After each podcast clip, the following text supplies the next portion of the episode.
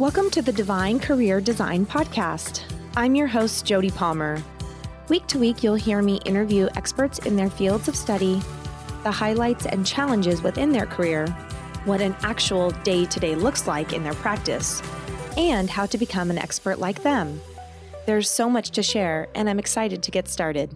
Hello, everyone. Welcome to the Divine Career Design Podcast. This is Jody I am in studio today. I'm excited to have this conversation with you. And I think that it'll really resonate for many of you parents because it's the topic about how we teach our kids self confidence. And particularly in the area of standing up for themselves when they're in conflict. And many of my clients come to me that want to build confidence. That really is the one area that tends to be what they're always seeking. And confidence really to go after the things that they want in life.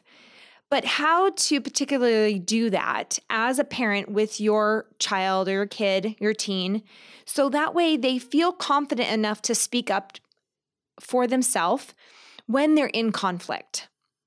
So, today's episode, we're going to cover some mistakes that parents make, causes that your child is not being able to stand for up for themselves. So what is it that you can identify or recognize in behavior or mannerisms that that your your kid really isn't able to stand up for themselves? And then a simple three-step process that you can teach your child how to build confidence and the ability to speak up for themselves. And then really what happens when we don't help our kids with this?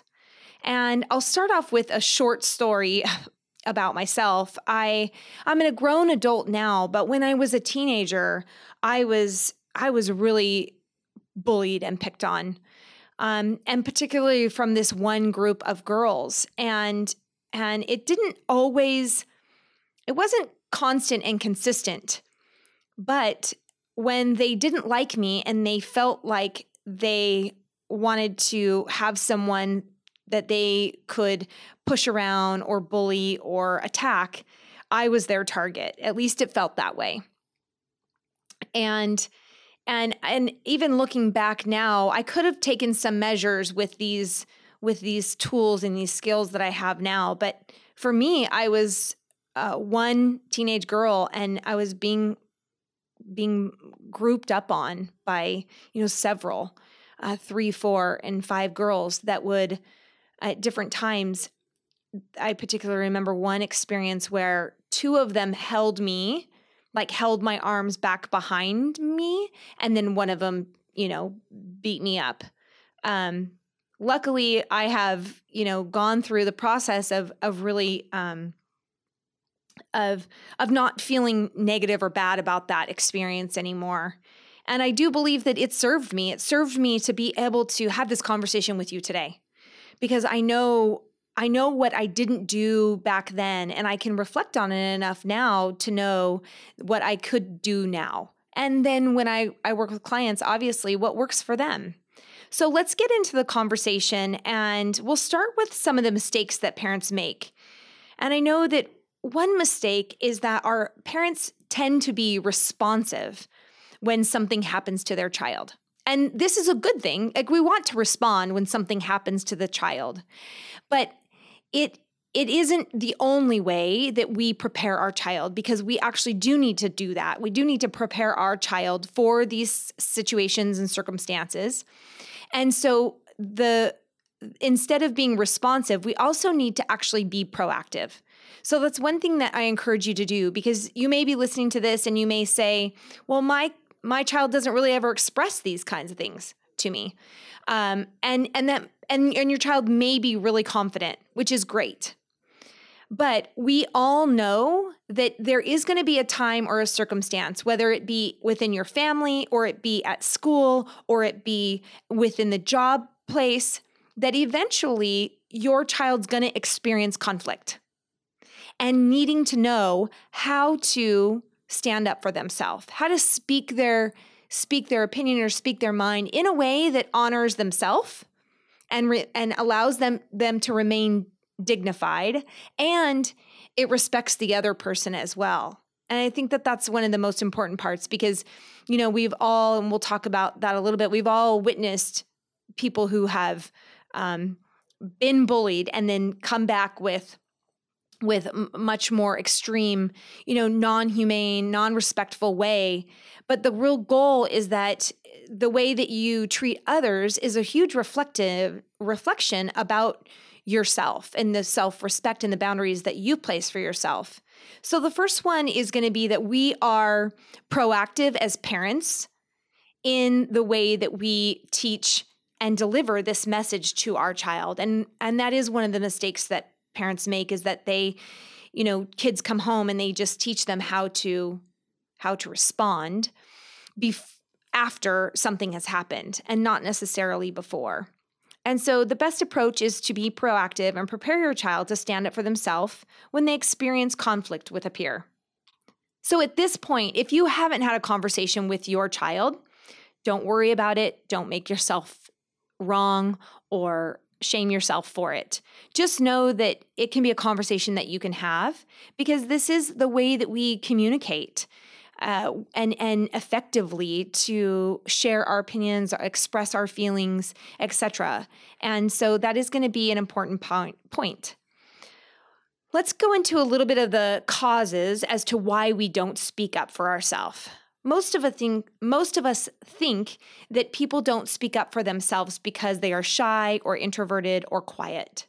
And this actually is is not true. This is not why we don't speak up for ourselves. I know people who fit into these attributes or these categories or qualities that are shy, introverted, and quiet, but they stick up for themselves because they have been taught boundaries and what's acceptable for how they want to be treated. They know high, they have a high level of self respect for themselves and others. And I have seen some of the most meek people really show up in a firm, clear, and direct way to to point out when something is being done or said to them that compromises their pride or their self-worth. And they're able to do it in a in a way that is that it again still honors themselves and just sends the message to the other person of hey that behavior or those words or whatever it may be that's not acceptable and oftentimes, what actually is the culprit behind why we don't speak up for themselves is because we believe that our opinion doesn't matter. So that's one of the reasons why we've been trained or taught that our opinions don't matter. And you might you might have heard the saying children are meant to be seen and not heard. Well, that this breaks my heart actually because children are people and it, when they're people, little people, their opinions do matter. It absolutely 100%. And when you take that perspective of children are supposed to be seen and not heard, you're actually sending that message to that child of your opinion doesn't matter or your thoughts or your feelings. That really is what that's saying. And some of the times as parents, we don't necessarily always have to speak those words but it happens in our behavior even when we don't know it or we're not aware of it. So let's take, for example, the family's going out to dinner and you and your spouse are having a conversation about what you're going to eat or what you're going to make for dinner. And you don't ask the children. You don't ask the kids in the family. And I'm not I'm not a proponent for asking everybody's opinion every night. That's not what I'm saying here because I know that that can be hectic too. And, and sometimes mom or dad are ju- is just cooking this thing for this evening. But this could apply really to all areas, not just meals. But there there could be an opportunity where there's a designated night, maybe it's once a month, depending on how big your family is. If you have three children, once a month, you can choose that it's it's going to be the the older child's choice on where you go and then the middle child's choice on where you go or what you make. And and so this is definitely something that is a part of my household. Uh, I always am asking my daughter, "Oh, what would you like to have for dinner tonight? Here are your two choices." Right? So so I'm narrowing the options, but I'm still giving her a choice. And that's sending the message that your opinion matters and your opinion counts. And it kind of adds variety and makes it fun. This could be sort of a little bit of a game if you wanted to pull names out of a hat, right? Or pull meals out of a hat, um, that kind of a thing. So I encourage you just to include in the decision making process, maybe it's what vacations you're doing. Anything really about the decision making process where you include your children in that process is what helps them to know how to express their feelings and their opinions and share their ideas in a healthy and proactive manner and way. So that's an awesome way to include it. Let's see. We also know that sometimes we can have our opinions be uh, not feeling like they're validated because we've been told to shut up or we've been made of fun made fun of in the past about the way that you talk. And so if this is any reason why your child uh, doesn't share or stand up for themselves, this obviously there's going to be some hurt and some pain associated around that experience. But it really only takes one time. It really only takes one time for a child especially at the young years where our subconscious really is absorbing everything like a movie theater. Between the years of you know 1 and 7 where they just have to be told shut up i don't want to hear what you have to say or they've been made fun of because of sharing their opinion or that's silly or that's stupid. And parents here's the thing it may not even have been you that your child had that experience with it could have been a sibling, it could have been a classmate, it could have been another relative. And so you just always want to be aware and mindful to watch for these things that if your child doesn't feel comfortable to share their opinion, that you could address that if there is anything that they've experienced in the past where there's pain associated with it, that you could help them work through that. And my previous episode talked about releasing pain. And so that might be one that you want to go back and look at. Another reason why children or kids might have a hard time sharing their opinion is because they simply care too much about what others think of them and they don't want to rock the boat or upset anyone or be pushy etc but eventually they're going to be tired of quote unquote people pleasing eventually and this is definitely one that comes up. Oh, I it's I can be easygoing is what I hear a lot of clients say. I'm easygoing. And and although that's great, we want to be that way. But when it really matters and when it really counts in a in a, an experience where they're being confronted by someone, then you definitely want them to know they can stand up for themselves. So if you notice that your child is a people pleaser or doesn't share their opinions because they just don't want to upset anybody or feel like they're pushy. That's important for making sure that we're giving them real clear and helpful tools on how to actually express themselves. Okay, so another cause could be that they have low self confidence and self worth, which is housed in the gut of your body, kind of um, below your belly button and and right around your belly button area, but below your belly button and where your legs begin to open up. And this is this is uh, why we feel, and we've heard the saying, it, "Gosh, it made me sick to my stomach," or when you've been confronted in the past, you could feel like that hole happen in that area. And I know that I have for sure felt this. I can even feel this when I recall a memory where I felt this way. So it, I'm actually out of the experience, and it could have been years in the past. But the reason why that happens is because we actually store memory in our body. And so when you have these painful memories that you store in your body, actually just thinking about it can trigger those same emotions and feelings, which is why it's so important that we process that pain if it's been painful and then we learn what to do in response. Okay, so you know the feeling the moment you're confronted by someone unexpectedly. It's always hard to know how to respond in the moment. But when you need to react, you don't really have a lot of time to respond. So I'm going to go into three simple steps. So that way you are able to respond in a way that has you honor yourself and speak your words, your feelings, and your opinions. So the first step is to focus on your breath.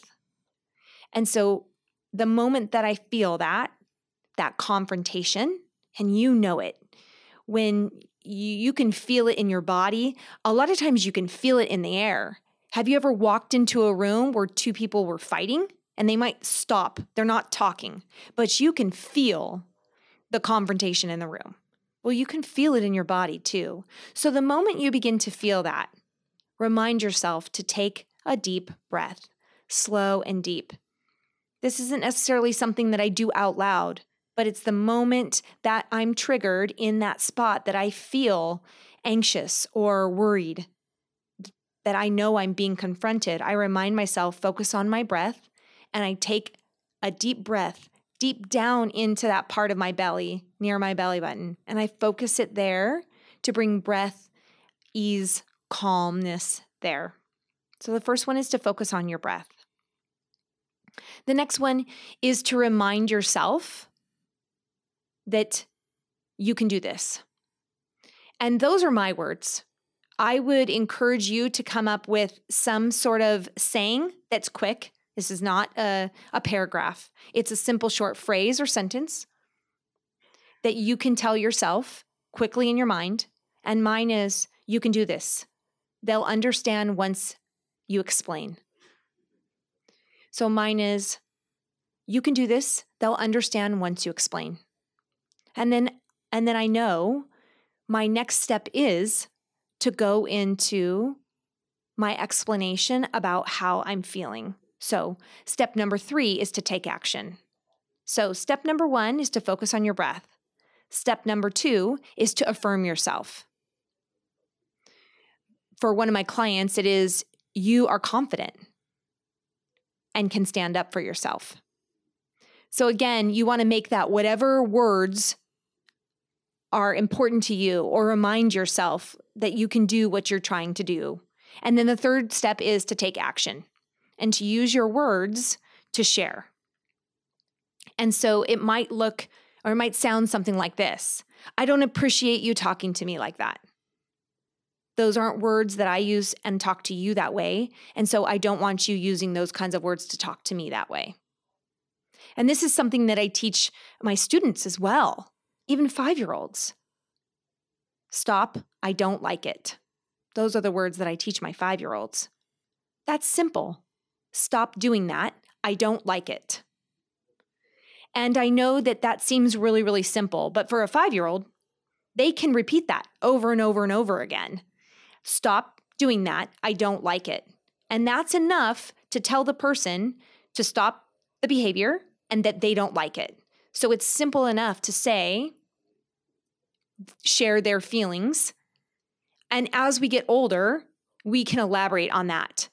So as kids become more mature and can express their feelings more, you can elaborate. Stop doing and then explain what it is they're doing. Stop making fun of me. I don't like it. And then share more about how it's making them feel. Stop bullying me. I don't like it. it. It's making me feel like I don't belong. So, that is the way, that three simple step process to actually proactively teach our kids how to stand up for themselves.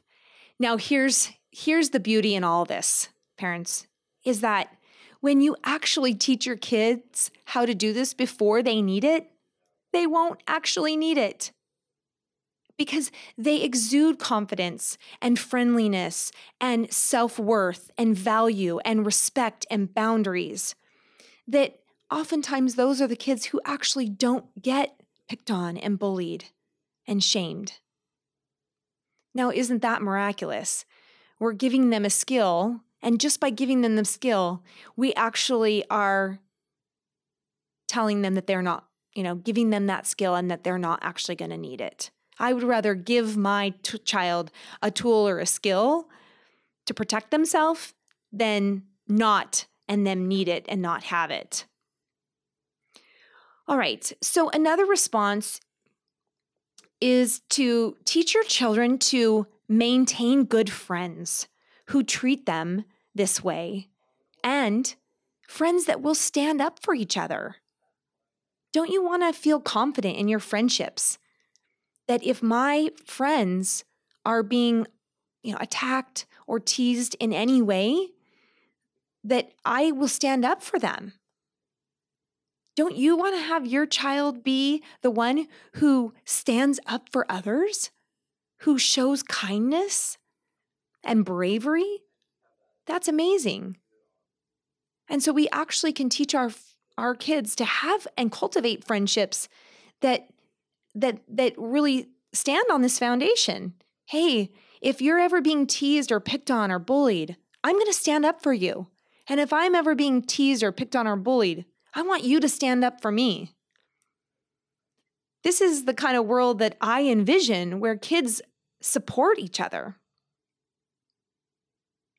So, what happens actually if none of these tools are present for our kids? Well, I'll tell you some some pieces that I've seen. And one of them is that our natural response when we are in confirmation con when we're in confliction or we're being conflicted our natural response and our amygdala brain is to go into fight flight or freeze this is almost one of the basics that most of us have probably either heard or understand for how we respond. And so the first one is to fight. And that's the alternative. Your child may choose to get into a fight. And that's one way they know how to protect themselves. Right? And so it, it can be something that is avoided when we give them skills. Another one is the flight. So your child is going to avoid interactions, avoid peers and hide. So if you if you hear your child say, "No, I don't really want to go to that event. I don't really want to go to that dance. I don't really want to do that. No, I don't have any friends. I just eat at school over here with one friend." They might be afraid really because they've really gone into that flight response mode where they don't want to even put themselves in those situations or experiences. And and look, I see that as a real a, a real negative thing because school is supposed to be a place where all kids are accepted and they have fun and they enjoy life.